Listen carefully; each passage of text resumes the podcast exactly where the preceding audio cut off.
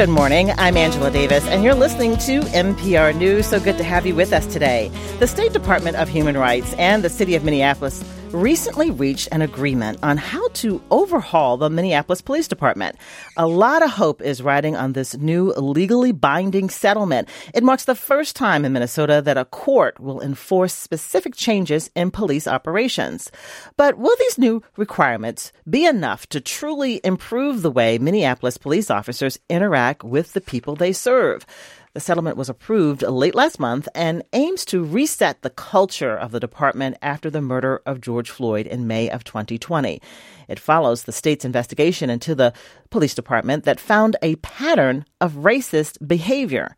The agreement covers a wide range of procedures from traffic stops to how officers use force. For example, officers will no longer be allowed to pull over a driver for only a, a broken tail light or stop and frisk someone just because they smell of marijuana. So this hour, I'm talking about this written agreement and whether it will usher in real change. And I definitely want to hear from you too. The phone lines are open. You can call us. Do you think this agreement between the state and the city will improve how Minneapolis police officers interact with the public? Will it be effective in addressing concerns of police misconduct raised by the public, especially by communities of color?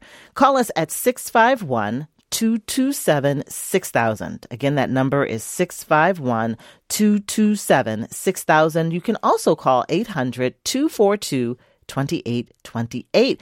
Let me introduce my guest. Rebecca Lucero is here. Rebecca is the commissioner of the Minnesota Department of Human Rights, which investigated the Minneapolis Police Department and negotiated the new agreement with the city of Minneapolis. Commissioner Lucero, welcome back to the program. Good morning. Thank you so much for having me today. We also have Yohuru Williams with us, a professor of history and founding director of the Racial Justice Initiative at the University of St. Thomas in St. Paul. He's working on a public history project that explores the history of policing in the Twin Cities. It's called Over Policed and Underprotected in MSP. He was also invited to participate in sessions last summer where community members shared input for this new agreement. Good morning to you, Yohuru. Good morning. Good to see you. And also in the studio with us is Giovanni Veliz. Veliz, yes? Veliz? Uh, and this past January, Gio, as he is known, retired from the Minneapolis Police Department after 30 years. Gio rose from being a beat cop to become the first immigrant to serve as a lieutenant in the MPD. And most recently, he was commander of the Special Crimes Investigation Division. Hi, Gio. Uh, good morning, Angela. Thank you for having me. I said to you, retirement looks good on you. Thank you. Yes, it does. I wish people could see you. Okay. Well, uh, let's start with you, Commissioner. For those who question, you know, why this effort to change the way police officers in Minneapolis do their jobs is necessary, what do you say to them? Sure. I say that um, we conducted a thorough investigation um, where we looked at uh, 10 years of uh, data, um, um police camera video, um, training records, everything to see what was going on in Minneapolis. And looking over that, we found that there's a pattern or practice of race discrimination in violation of the uh, Minnesota Human Rights Act. Um, when we find violations of the Minnesota Human Rights Act, we move to make sure that we can create systemic change across the board. And we want to make sure that those changes stick in place overall. Um, so this is just a snapshot of this period of time after our thorough investigation. But I know that Dr. Williams can talk about mm. a more comprehensive um, approach that looks longer than that too. And when you say found a pattern, that's saying not isolated incidents, uh, repeated over years. That's correct. It isn't about a single incident or a single officer. We're really looking across the board. Uh, organizational culture of flawed trainings, deficient accountability systems, and a lack of collective, sustained action by city and MPD leaders to change the organizational culture over time and over and over and over again. And so, uh, Yohuru, how do you describe? Um, the significance of what is now in place in this written agreement. Uh, why why is this historic? I think it's an incredibly historic, number one, because this is the first time that you have such an agreement between the city of Minneapolis and the Minnesota Department of Human Rights. So that's a major change in and of itself. The fact that it's judicially enforceable, that it'll have metrics that um, ultimately will hold police accountable. And this is what we've heard from community um, uh, for years, uh, for generations, that there is no accountability, that communities of color in particular feel over policed. We can go back to, I mean, I love that Commissioner Lucero talked about this not just being a response to George Floyd. There have been other George Floyd moments in our history, in Minneapolis history. We can go back to 1975 when there was a shooting of a 13 year old boy named James Jones. That was the George Floyd moment of that period. Uh, 1971, 1967, 1986. And I could tick off names that would be familiar to some people in this community. And so they know what that lack of accountability feels like, the echoes of that. Mm. Um, today, what we hope is that people will read this agreement and say, well, here are some concrete measures that are being put in place to change the training that are judicially enforceable and that give us a sense that the department is making real change, but that the community is part of that change making. And Commissioner, as we look at the findings, the, the, I think the headline that stood out to me was the the fact that Black Minnesotans were more likely to be treated aggressively by police officers and almost twice as likely to be pulled over and searched while driving compared to white um, citizens in similar circumstances. Again, a, a pattern of racial discrimination. Yeah, that's right. In every enforcement activity, whether it's stops, searches, arrests, use of force, online enforcement activity, you're seeing that race based policing um, um, discrimination occurring all over the place. And so you need a comprehensive response to that from top to bottom. And really importantly, you need for that to persist over time. And so as, as indicated, what's incredibly important here, and unlike any previous effort to improve public safety in Minneapolis, this agreement can only be terminated by the court, and it can only be terminated when the city and MPD have reached full, effective, and sustained compliance with the terms of this agreement. Because, of course, over the terms of history here in Minneapolis, there have been lots of efforts um, to make changes, but they are they do they are not um, they they do not last. Um, the city walks away from those um, for a variety of reasons. So people will cite to the early 2000s when the DOJ was here mm-hmm. and there was a mediated agreement, and they say, "What's different about this?" Well, what's different about this is that the city cannot walk away. They talk about the DOJ being here in 2015, 2016, um, and saying, "What's different about this?" The city cannot walk away. They must do this. There's clear timelines and prioritization. There's independent oversight with a team that provides support and monitoring of the progress. Um, and so this provides that sustained work over time. Gio, you served uh, 30 years with the Minneapolis Police Department recently retired. I'm glad you're here because I, I, feel like we often don't hear from officers themselves. We talk about them a lot. What do you make of the um, the human rights investigation's findings that there was this pattern of racial discrimination in the department? Thank you, Angela. And Angela, I just want to make it clear that I'm not here to vilify the Minneapolis Police Department. I'm not here to vilify the police profession. I spent 30 years, and I remember every single day that I went to work.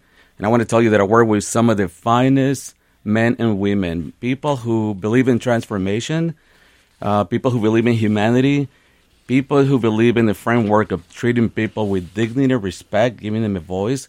However, there are some serious gaps in this organization. And I wanted to, I want to go back and just tell you which other profession, beside being a police officer, would allow a man or woman to stop you in the street, to seize you, to take away your liberty, to rush you, or take away your life. And if we are to have public safety officers who has tremendous amount of powers. We are to provide him professionalism. We need to bring this to the next level. We need to have some sense of um, oversight over these individuals.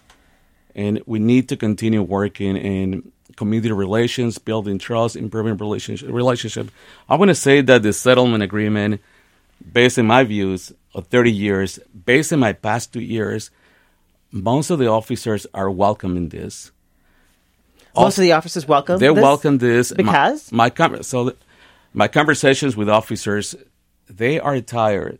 They're tired of officers who have been harming the community, and not being held accountable, mm-hmm. and uh, the secrecy, the secrecy of uh, this culture of secrecy. And just let me go back and Angela say that police culture culture is good in organizations. We had traditions in uh, in our police culture, but there is there's also negative culture secrets uh, not to tell another cops. If you report misconduct, you are not seen as one of us.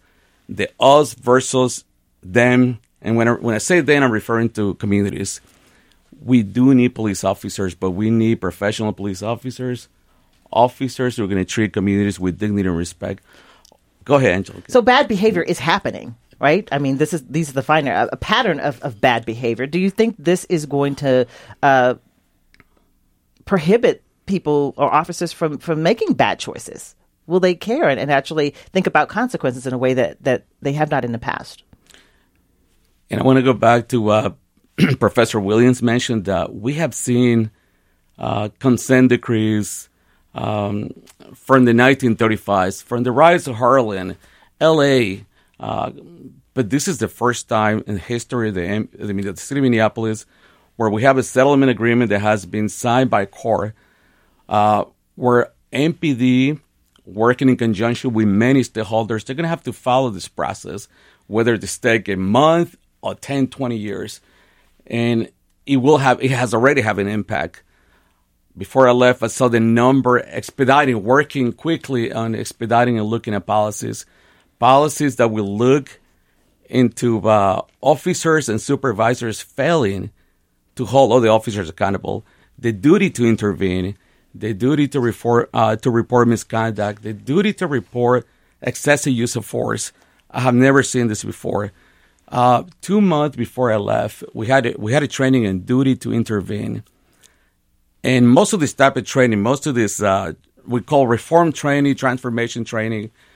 Um, officers will attend the training, listen to the training, but this is the first time I heard officers from a new for a younger generation upset at the lack of compassion, upset at police misconduct. Uh, there was actually conversation happening.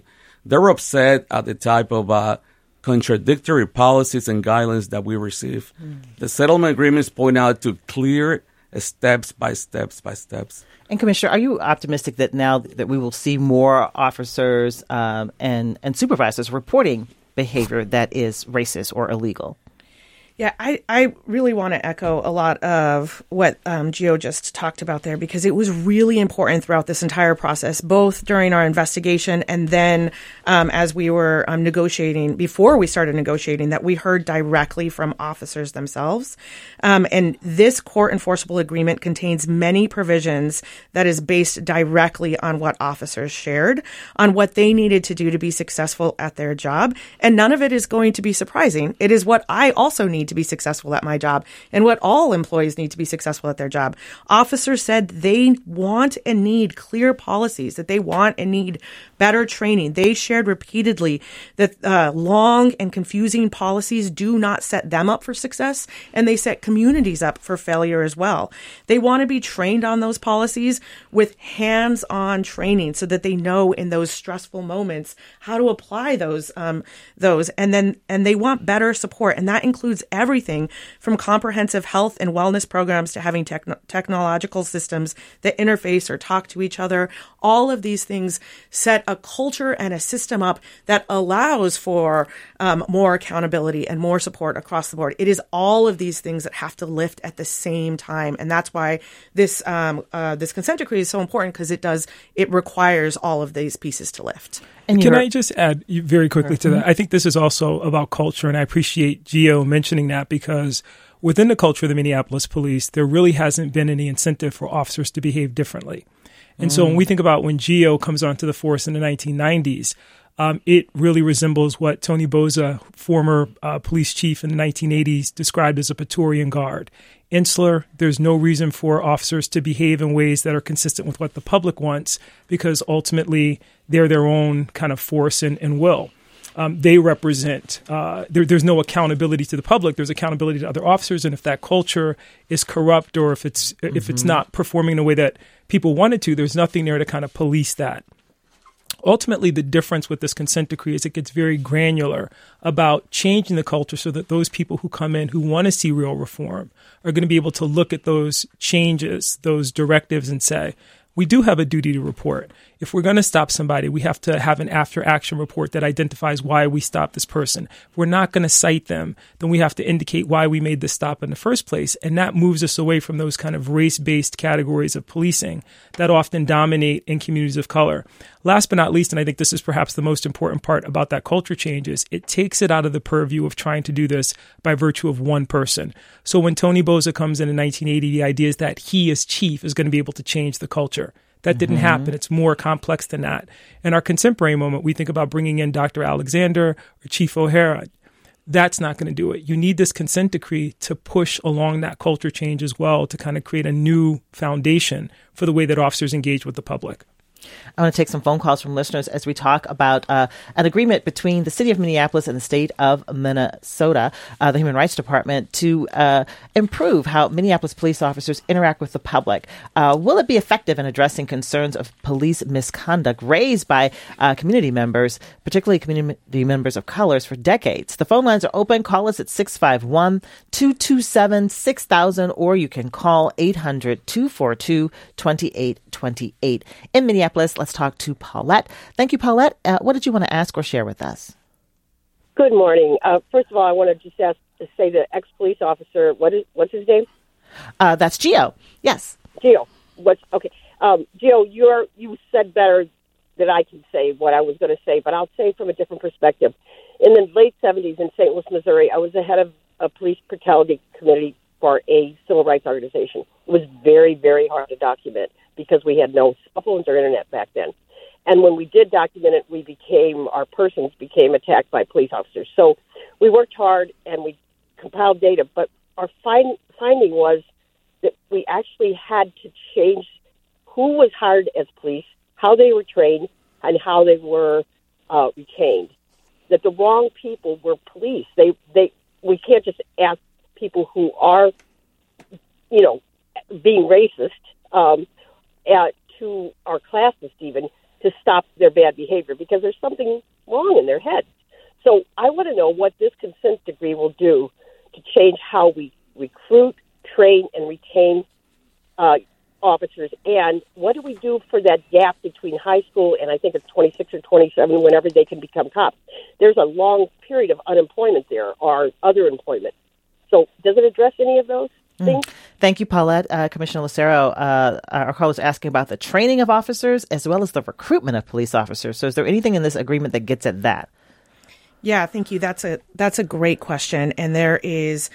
Uh, ample provisions in this agreement regarding training because that is first and foremost essential to making sure that non-discriminatory constitutional policing um, occurs, which will result in better public safety um, from top to bottom.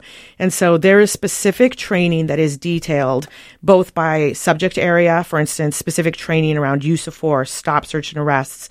But then broadly speaking, there's just a lot more training about um, uh, pieces around de escalation and what that looks like. It also requires just a different way of doing training. So you can't just read somebody a document um, verbatim and assume that they've been trained. I don't learn that way. You don't mm-hmm. learn that way, and officers don't learn that way. You have to do a, adult learning techniques, hands on techniques. And so it is making sure that whoever comes in the door, wherever they are, you're meeting them where they are, and you're um, you're doing hands on practices in real life scenarios to make sure that they understand it. On top of that, officers and community members are part of developing the policies themselves. So they are deeply into, uh, they have an opportunity to deeply understand them. So they, they are uh, understanding how to apply those policies that they're a part of building. And so, what do you see uh, uh in this agreement, you heard that deals with training and also recruitment that is, is hopeful to you? Well, I think it does a couple things that are important. Number one, it establishes a new foundation. If I'm looking to become a Minneapolis police officer and I understand that this department is under consent decree, then it sends a message that some of those behaviors that we associate with this race based policing are no longer the standard for this department. Derek Chauvin doesn't become the kind of symbol of the Minneapolis police force or community complaints about uh, race based policing don't become that standard. What becomes the standard is this consent decree, which lays out in, in great detail the way that officers have to engage with the public. The caller talked about, for example, being engaged in that work, I think, in another community. in the 1970s, mid 1970s, the Urban League conducted a study of the Minneapolis police, took data, interviews with community members. Nothing came of that. And when the police ended up uh, implementing new training, what they uh, opted for, despite the fact that people were asking for de escalation techniques, was 75 hours of karate training, only 14 hours of transactional analysis. This consent decree means that we don't repeat um, the failures of 1974, 1975. It says de escalation is the model as far as practical, hands on training, humanizing people within the community, getting rid of policy practices and procedures that allow us to um, deny the humanity of those we are uh, uh, that we should be serving and protecting by following a model that says use force first and treat everyone as a suspect. And I think those are all important. And again, I think what's, you know, essential about this is that culture change, but you can't lead that culture change without a foundation that lays out what those basic rules are. Then you can start to kind of move people. You know, some people say, well, we, we, we need mass retirements from the department in order to change the culture. That's not necessarily true. You need to establish a new set of rules, a new set of guidelines, have accountability around that. And then as those younger officers are coming in, that new generation or new class comes in, the expectations are different. That's critical. Again, something that Gio would not have experienced in the 1990s uh, coming onto the force. Gio, what are your thoughts about the training that is needed, what's currently provided, and, and what changes we'll see in training uh, as a result of this agreement? I'm very hopeful. Um, when I first read the settlement agreement, I was Googling, I was looking, I was searching for cultural competency. And I think page 61 talks about cultural competency bringing members of different diverse communities, LGBT, immigrant communities, uh, different voices, is different views. We had this this recommendations were given to us by community members in the past, but they were not implemented. Mm-hmm. Uh, community members were begging to bring free training, uh, hear our voices, let's share our knowledge. Talk when we're not in crisis right? Great that's point, a, right? Angela. That's a big deal. Like yes. you can actually receive yes. and listen. Yeah. But this is nothing new. I mean, we look back uh, from a historical context. Uh, Professor Williams talked about the 2015 community policing framework put together by former President Barack Obama.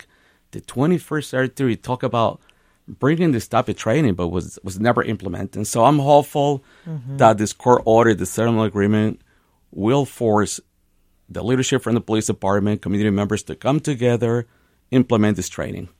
Let's take another phone call uh, from a listener as we talk about the uh, agreement between the state and the city that will change the way Minneapolis police officers do their work. In Chaska, John's on the phone. Hi, John. What do you want to tell us? Good morning. Hi. Yeah, listening to your show, it, it uh, I'm glad that it sounds like there's going to be an emphasis on uh, better training, sounds like there's an understanding that to really change things, it's got to be a cultural change, and and it sounds like it's understood that that's not something that's going to happen in a day. Um, it'll happen with new hires and and starting from the ground up. My my uh, my concern is is that it sounds like that they're going to hand tie uh, officers though from actually doing the job that they're you know they were hired to do. Example, you know, not pulling somebody over for a tail light that's out or not being able to use uh, tear gas, for example, for crowd dispersal. And what concerns me is how is that going to grow, you know, into other areas where pretty soon police just aren't even able to do their job because of fear that's going to be perceived, you know, in some negative way. You know, getting pulled over for a tail light, maybe we shouldn't, uh, you know, issue a ticket, but certainly a warning is a favor not only to everybody else out there, but to that driver who may not have known that he's got a light out, but you know now because of who it might be perceived as racist, um, we, better not do that. Um, or if you've got a riot situation, for example, and you want to use a non-lethal approach, you know we can't even use tear gas now. It, you know, it's certainly better than using bullets or rubber bullets. All right, John. Um, so uh, let me let's have the commissioner respond to this. So, some of the examples John yeah. is citing uh, is are, are these examples uh, accurate, Commissioner, or what would you say about some of the the interactions that are now limited? Yeah, I really appreciate John's question because we really want officers to do their job and we want them to do it well. And doing their job and doing it well means policing in a lawful, non discriminatory manner. And doing so actually leads to improved trust, legitimacy, and public safety across the board. And so, want to make sure we're providing that clarity. So, um, let me address um, chemical weapons because I think there may have been, uh, or sorry, chemical agents for crowd control.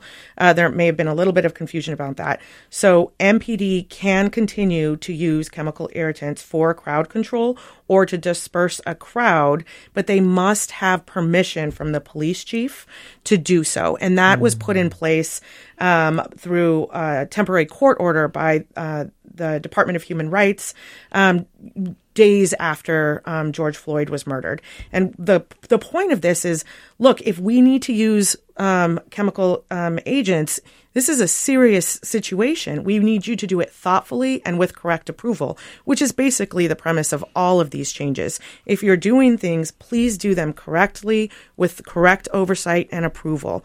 Um, um, when it comes to um, somebody who has a broken tail light, um, if I have a broken tail light, please let me know. Send me a letter in the mail. You have my address. Mm. So it is about the means of letting people know, and that is actually detailed um, in uh, this court enforceable agreement that there sh- they you please do notify people. It's about how you're notifying people. So nothing in this court enforceable agreement prohibits an officer from doing their job. They should rely on what's called you know reasonable articulatable suspicion or probable cause to enforce the law.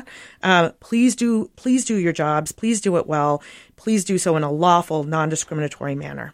So, um, as we look at some of the specifics, uh, Commissioner, when um, their their agreement covers when officers uh, can stop, search, and arrest people uh, when they're driving, when they're walking down the street. So why why are these searches a focus? What's happening or has been happening with search searches and stopping people that is an issue that needed to be addressed in detail?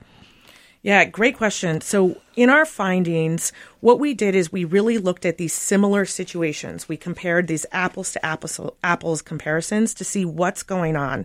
And we found that even when comparing only similar traffic stops, so we controlled for things like geography and time of day, so those could not be the excuses or the reasons. And we found that MPD officers search black community members or their vehicles during traffic stops almost twice as often compared to white individuals and their vehicles in those similar situations. And so race is the likely reason for that difference. And, you know, the alleged smell of cannabis, of marijuana, is a justification that officers rely on to complete a search of people of color. And so this is why we really want to make sure that we're addressing race based policing. These are the moments where race based policing happens the most. So let's look at this system and these policies and let's change that. Let's prevent that from happening. And of course, let's allow you to keep doing your job, but let's make it happen in a lawful, non discriminatory manner. I just cannot stress enough that when you are operating in a discriminatory manner, it affects legitimacy, it affects trust, it affects um, the ability to cooperate with community members, and that has tremendous consequences down the uh, um, for years that ripple across the board. Because too. people share their stories, so then this distrust uh, spreads throughout exactly. uh, families through generations because exactly. people have stories to tell. You how would eliminating some of these routine traffic stops, and some of these interactions that we've seen in, in the past, how will that improve racial bias in policing? Well, I think we saw this uh, here in Minnesota when um, John Choi, Ramsey County, decided to end um, traffic stops for these kind of minor infractions because they actually make us less safe. They don't make people or communities more safe. And I want to concretize something that Commissioner Lucero shared related to the caller's um, question as well. This doesn't take away from police the ability to stop someone based on reasonable suspicion what it does is take away these pretext stops, which were often motivated by racial bias, where the easy thing to say after the effect was, well, I stopped this person for the smell of cannabis, or things that would be believable within the larger context of how people think about communities of color, black and indigenous people in particular. So, what it does is says, if you're going to do this, you need to justify that stop. You need to justify that search. And you need to do that in a number of ways. Saying into your body camera before you stop someone why you're stopping them, providing an after, after action report. That requires the name and badge number of the officer who's conducting the stop and the name of the citizen who was stopped, and making that available to the citizens um, afterward to review. Um, that provides the data that we need so we can over time have metrics around has this improved? Are we still seeing two times the number of stops? And that's why consent decree is so so important in that regard. Finally in terms of um, this in racial bias what you're trying to do is get to a point where in 1975, Arthur Cunningham, head of the NAACP here, made headlines nationally when he said, the Minneapolis police have declared war on blacks and Indians. And he said that not only because of the kind of violent encounters that were happening um, between police and communities of color, but because of race based policing. That ultimately communities felt over policed. So there's a lot of action and activity in terms of harassing people in these communities stops for no reason, ser- uh, searches, so on and so forth. But then not feeling protected in terms of communities' needs of their own safety. What communities want is safety. They want officers to use critical thinking in order to engage the public in a way that makes all of us more safe. We know that these ticky tack stops don't do that. We go back to the case of Daunte Wright, which of course is not Minneapolis, and very easily mm-hmm. they could have um, taken down uh, Mr. Wright much later in a much safer way than what happened. And although people say it's a terrible accident that resulted in his killing, the rea- reality is all of that was preventable if we think about that differently and de escalation is the model and thinking about um, the public safety in a way that begins with what is the best way to do this overall that makes everyone more safe, not less safe. Gio, what have you seen in your 30 years of experience uh, with the Minneapolis Police Department as, as the challenge with traffic stops? Uh, so often, traffic stops, um, you know, uh, like they go sideways. What what is the challenge with that? Angela, I have done hundreds of traffic stops. Uh, I just finished my. I'm working in my doctoral dissertation, mm-hmm. so we went into the immigrant community, mm-hmm. and we interviewed community members for uh, who had experienced interactions with Minneapolis police officer for the past 10 years. And what I learned was that the most common way they came into close contact with police was through traffic stops. And they felt that those traffic stops were not legitimate. Mm-hmm. They, they felt that race was a factor in stopping them. And something that Commissioner Lucero and Professor Williams have been mentioning the relationship was fractured, the lack of respect, uh, they felt like once again they were being targeted because of who they were, what they looked like, how they sound. Uh, most traffic stops do not lead into finding bombs, weapons, violent criminals. It is dangerous when we do traffic stops. Absolutely, something can happen. Uh, let me go back. About a month ago, my car was stolen. I live in Maple Grove. Mm-hmm. Uh, I was driving my car that was damaged, no license plate to a mechanic, and I was dra- I was stopped by me, by a Maple Grove police officer. Young kid approached me very professionally. By the way, I was not dressed like this. Mm-hmm. Not I in was, a suit. And not tie. a suit and tie. No, and very professional. He says, "Sir, this is why I stop you."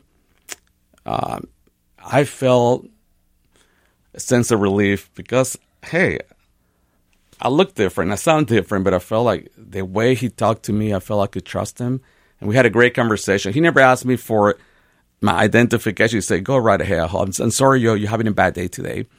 In contrast, during my conversations with members of the immigrant communities, a lack of respect, the lack of language barrier, play a role in how they will view cops in the future because of those vicarious conversations. They go back and they tell their family member, "Hey, Gio did this to me," and that person would tell somebody. So the image, the police legitimacy, uh, will play. Will, I mean, will have a negative impact on the public. But those those stories are real. So many people have, have been stopped. The interactions were negative, uh, and they led to you know you know bad consequences. So like, is that something that is needed in this uh, agreement? Uh, how to address and and whether or not traffic stops even need to happen in the first place? I'm happy that the settlement agreement addresses this. I was in charge of the traffic investigative unit. I remember when City Council asked a chief of police, I want to see a report. We believe that there was impact, impact, disparate impact. I believe that MPD is stopping more black drivers. And quickly, I mean, I didn't need to hire an, an analyst. I saw that there was disparate impact. However, this topic questions, this topic concerns are not really taken seriously. Right, but it's documented, Yeah, right? it's documented, yes. Lucero, isn't that documented? Is that one of the findings, like the frequency? Yeah, that is one of the findings, but I would stress that it's less about the. We, I don't want us to play whack a mole with now we're going to um, say that you can't do traffic stops. Now you, we want to say you can't do chokeholds and neck restraints. Now we're just playing whack-a-mole and we're not solving the problem, which is really about the culture change that's necessary. It, we could have all of those policies in place, but if there's a deep understanding and um, um, um, I'm sorry, practice where you understand the humanity and civil rights of community members, then it's not a problem that you're pulling somebody over to let them know, hey, it appears like your your tail light is out. The problem is that you don't see black, indigenous, and other people of color as um, having humanity, being worthy of existing. You see that inherent criminality to them, and then you treat them like that, and so it it it ripples from there. Mm-hmm. That's the problem that we have to solve. And that can be from no knock warrants on. We can't play whack a mole with the policies. We have to change the culture. In Minneapolis, one of our listeners named Chuck is on the phone. Hi, Chuck. What did you want to ask or share? Hi, good morning. Thank you so much for holding this discussion. Uh, I heard legitimacy and trust mentioned earlier on, and I have a question about legitimacy and trust in the process typically, when legislative bodies vote on things, whether it's Congress or state legislatures or city councils, what they vote on, they make available to the public, the document that they're voting on. So that's so the public can provide input. Maybe they'd even hold public hearings on it. In this instance, though, this settlement agreement was voted on without the document being made, the final document, the settlement agreement, being made available to the public the constituents of Minneapolis uh, in advance. Now I don't know. Maybe this there's some state statute that made this uh, secret. Maybe the parties decided, the MDHR and the city of Minneapolis, that it should maybe be made secret. Okay, Chuck. Let's, let's ask city, about it. The citizens had no input into the document. Okay, I don't think that's true, Chuck. Uh, because. I believe, uh, Commissioner, wasn't there a series of listening sessions that you guys did that there was some uh, input from the public? Uh, you've sort of talked about that this hour. Yeah, uh, thank you so much. We really took very serious um, engagement, both with officers, as I've talked about before, and with community organizations and community leaders. I hosted a lot of ongoing conversations, and we also worked in partnership with the Minnesota Justice Research Center to host community events last summer, some of which Dr. Williams has talked about here. Um, so we um, Minnesota Justice Research Center actually organized a total of 15 community engagement se- sessions in the summer of 2022. These were across Minneapolis with a specific focus for those most directed by race-based policing. For instance, their first listening session was with formerly incarcerated community members. There was an incredible wealth of information, all highlighted in a report on our website. Um, two pieces I'll mention today. First, humanity. So, community members repeatedly stressed in a variety of ways that they want MPD to move away from a culture of violence to a culture that prioritizes humanity, that prioritizes de escalation, and has a more creative and expansive public safety approach. The second um, piece that I'll mention today is accountability, which I know we want to talk about. Community members shared that they want strong systems in place for accountability. They stress that strong accountability systems are essential to transparency and to building trust. We went into negotiations with pages and pages of valuable quotes, um, important priorities from community members, and as a result, this court enforceable agreement contains many provisions that are based on what community members shared. Right, and you were you were part of some of these uh, meetings with community members as well. What was the point of that? What was the value of that? I think it was tremendously valuable, particularly for me as a historian, because it was an opportunity to recover some of those stories. Uh, Gio and uh, Commissioner Lucero both spoke to this, but I want to emphasize this with this audience. Wounds produce narratives. So the only way that we can get at that data is to explore those narratives from community. And what we heard overwhelmingly are the points that Commissioner Lucero shared, but also this idea that communities of color want to be safe too. They want to be policed by individuals who value their life, their safety in a way that moves away from this type of race based policing. And ultimately, I think those engagements were very helpful, at least for the Minnesota Justice Research Center, because they were saying we've got to talk to all stakeholders. This will not be seen as valid if we don't talk to officers and community formerly incarcerated. We need to cast a wide net to get the best data input that we can and, and shaping this so we understand what this wound looks like um, in many different different places. And consistently, what they heard, what we heard last summer um, from community in particular, was humanity. I think that was the overwhelming um, thing that I took away from the sessions I participated in. People just wanted to be seen and valued as human beings. And they often felt in those intera- interactions that wasn't happening. It could be something as simple. Gio gave an example is honorifics. You pull somebody over and it doesn't begin with, do you know why I'm pulling you over today? It's excuse me, sir, or Mr., Miss, calling people in a way that identifies and values them as a citizen and as a person. It's those little things sometimes that make all the difference in the way that people perceive how law enforcement is engaging with them. Uh, Commissioner, I, I want to talk about um, how this agreement will be enforced and who will enforce it. So it's a written agreement, but uh, in in in real time, uh, an officer for whatever reason or a supervisor doesn't comply with the rules. What happens?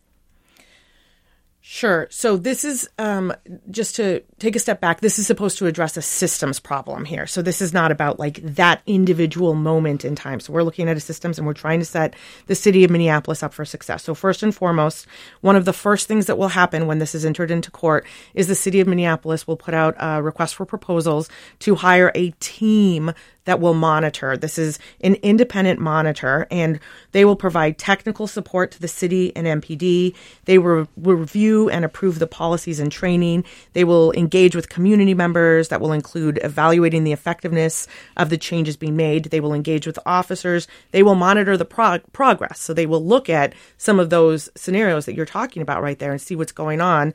Um, and they will provide regular public reports. We really want to set the city up for success here.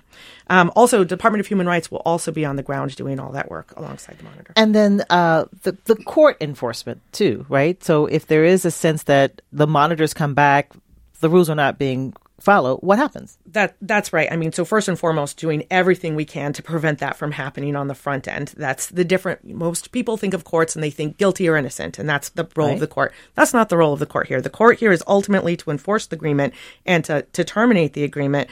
But with all of the support of the monitor on the ground, the court will really be there to say, "Hey, this has gone way off the rails. We need to get this back on track. What are we doing here?" Like I like to think of this as a performance improvement plan um, to say, mm. "How are we getting this back on track to provide those priorities and such. Let's take another phone call from a listener in St. Paul. Anne is on the phone. Good morning, Anne. Thank you for calling in. And what do you want to tell us or ask? Oh yeah, hi. I thanks so much for having me. I just wanted to comment um, and also ask a question. You know, I think that you know I had I was at the the George Floyd um, cleanup after it was two days after George Floyd was murdered with my son, and he was he, my son was shot by a police officer, a Minneapolis police officer, in the face. He's had six surgeries and he's blind in one eye. That same officer, two days later, shot another young man in the eye. Who was Are you talking with, with tear gas, Anne? Are you talking? Yes, my okay. son was shot point blank with a tear gas launcher, um, and it shattered his face and his eyeball. And then two days later, the same officer shot another young man in the eye, and he lost his eye as well. So now my son is blind, and this young man is blind. And I guess my point is, like, I love all of this initiative and these changes that are going to be implementing. I'm a registered nurse and I believe in, you know, nonviolence. My question is, um, that officer has never been held accountable. Um, and I believe that there's probably a lot of officers that have done things like that in the Minneapolis Police Department that are violent. And I don't know if this initiative would change if there's still a lot of like Derek Chauvins on the force. And so I guess my question is, is if we don't have a good base of officers, I know there's some fantastic ones, of course, but if we don't have that good base and kind of wean out the bad ones, this is going to fail most likely because we have some people that tend to be violent on the force. And and I, I want to know more about the injuries to these young people. They are each blind in one eye. My son, yeah, was shot in front of me um, by a police officer two days after George Floyd was killed. We were at a cleanup, right, and with a tear gas launcher, less than twelve feet away. Um, so it it it ruptured his eyeball and broke his cheekbone, his mm. his um, nose, his face. He's had six surgeries but is able um, is able to see in, in the other eye. So you can see in the other right. eye only if mm. the blind eye is closed. It's, okay. it's so sad. Yeah, and so I sad. I'm so sorry uh, that this oh, happened no, to these no, young people. he's lucky to be alive, definitely. Well, but and, I, I guess my point is is that officer did it again two days later to a, another young man. I want to give our Um, guests an opportunity to talk about this before we leave. Uh, you heard people have horror stories, and so as we think about moving forward and uh, trust and uh, what happens, uh, what can you say about that? it's such a and I'm, I'm sorry for Anne's experience as well. I, I think back to 1989 when uh, Lillian Weiss and Lloyd Smalley were killed in an incident where the Minneapolis police used a tear gas and um, a flash grenade, excuse me, and the home caught on fire. Uh, when we talk about accountability, there are those officers in the department who, for a long time, have had reputations for brutality. Derek Chauvin was one of them. What the consent decree does hopefully is make that an inhospitable place because of the rules that are put in place to prevent that type of behavior by saying you're not going to get away with it. We do want to caution people that, and this is important. Consent decrees take a long time to work. Oakland was under consent decree for 20 years. They're just coming off that. So we shouldn't expect results overnight. But And the you- idea is that ultimately you will see change. And you heard we just have a minute left here. Uh, the Justice Department still we're waiting for the the findings of that uh, investigation uh, of the Minneapolis Police Department. When and what does that mean? Well, that one will be around. Uh, so the the constitutional policing, which means that that's could, that could be a potent one-two punch for the city of Minneapolis. Minnesota Human Rights Department focused on uh, race-based policing. Uh, the Department of Justice will focus on constitutional policing. You've got a new chief, a new commissioner of public safety, a new oversight review board. Um, this is the most that we've ever seen in the history of, of the state and the history of the city. We have reason to be hopeful in this moment, but there's still a requirement for us as citizens to stay engaged, to stay involved. Read the report, go to these community meetings, provide feedback. Right. You know, engage. Um, civic participation is critical.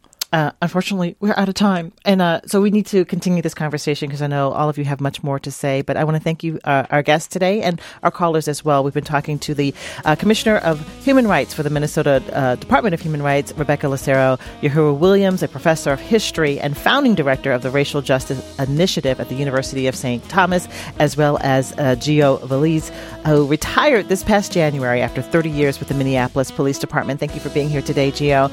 This conversation was produced by Maya Backstrom. Be safe, everybody, and we will talk again soon.